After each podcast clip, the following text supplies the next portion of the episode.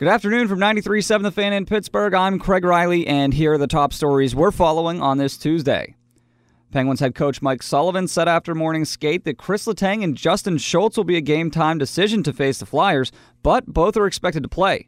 Schultz has been out 11 games with a lower body injury, while Letang missed the last three. I feel better. Honestly, the last few, last few days I was able to skate for a long period of time, and uh, I was able to do morning skate today. Sullivan acknowledged that getting Letang and Schultz back will be a shot in the arm for the Pens offensively. He also said that Matt Murray is spending some additional time with the team's goaltending coach to, quote, reset his mindset and get back to the basics of his game.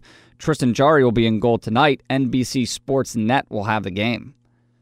When Jacksonville beat the Steelers 30 to 6 back on October 8th, Ben Roethlisberger threw five interceptions in that game. Today, on his radio show, Ben told us of the three potential playoff opponents. The Jaguars are his choice.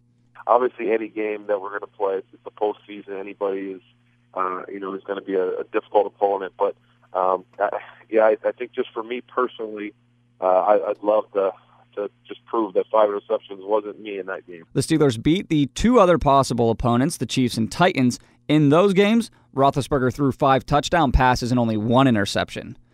In some other Steelers news and notes of the day, Ben said the decision to sit out the Browns game was Mike Tomlin's and that he wanted to get some reps. Also, Tomlin said today that the Steelers have granted the Cardinals permission to speak with offensive line coach Mike Munchak for their head coaching vacancy. And Tomlin said if the Steelers had a game this week, Antonio Brown will be listed as questionable as they look to get him back for the playoffs. And reportedly, the Packers have extended coach Mike McCarthy through the 2019 season. In some college football news, Wofford has made it official. Josh Conklin is their new head coach. Josh Conklin was the Pitt defensive coordinator the last three seasons under Pat Narduzzi.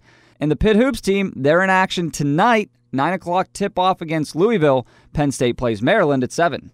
I'm Craig Riley for 93.7 The Fan.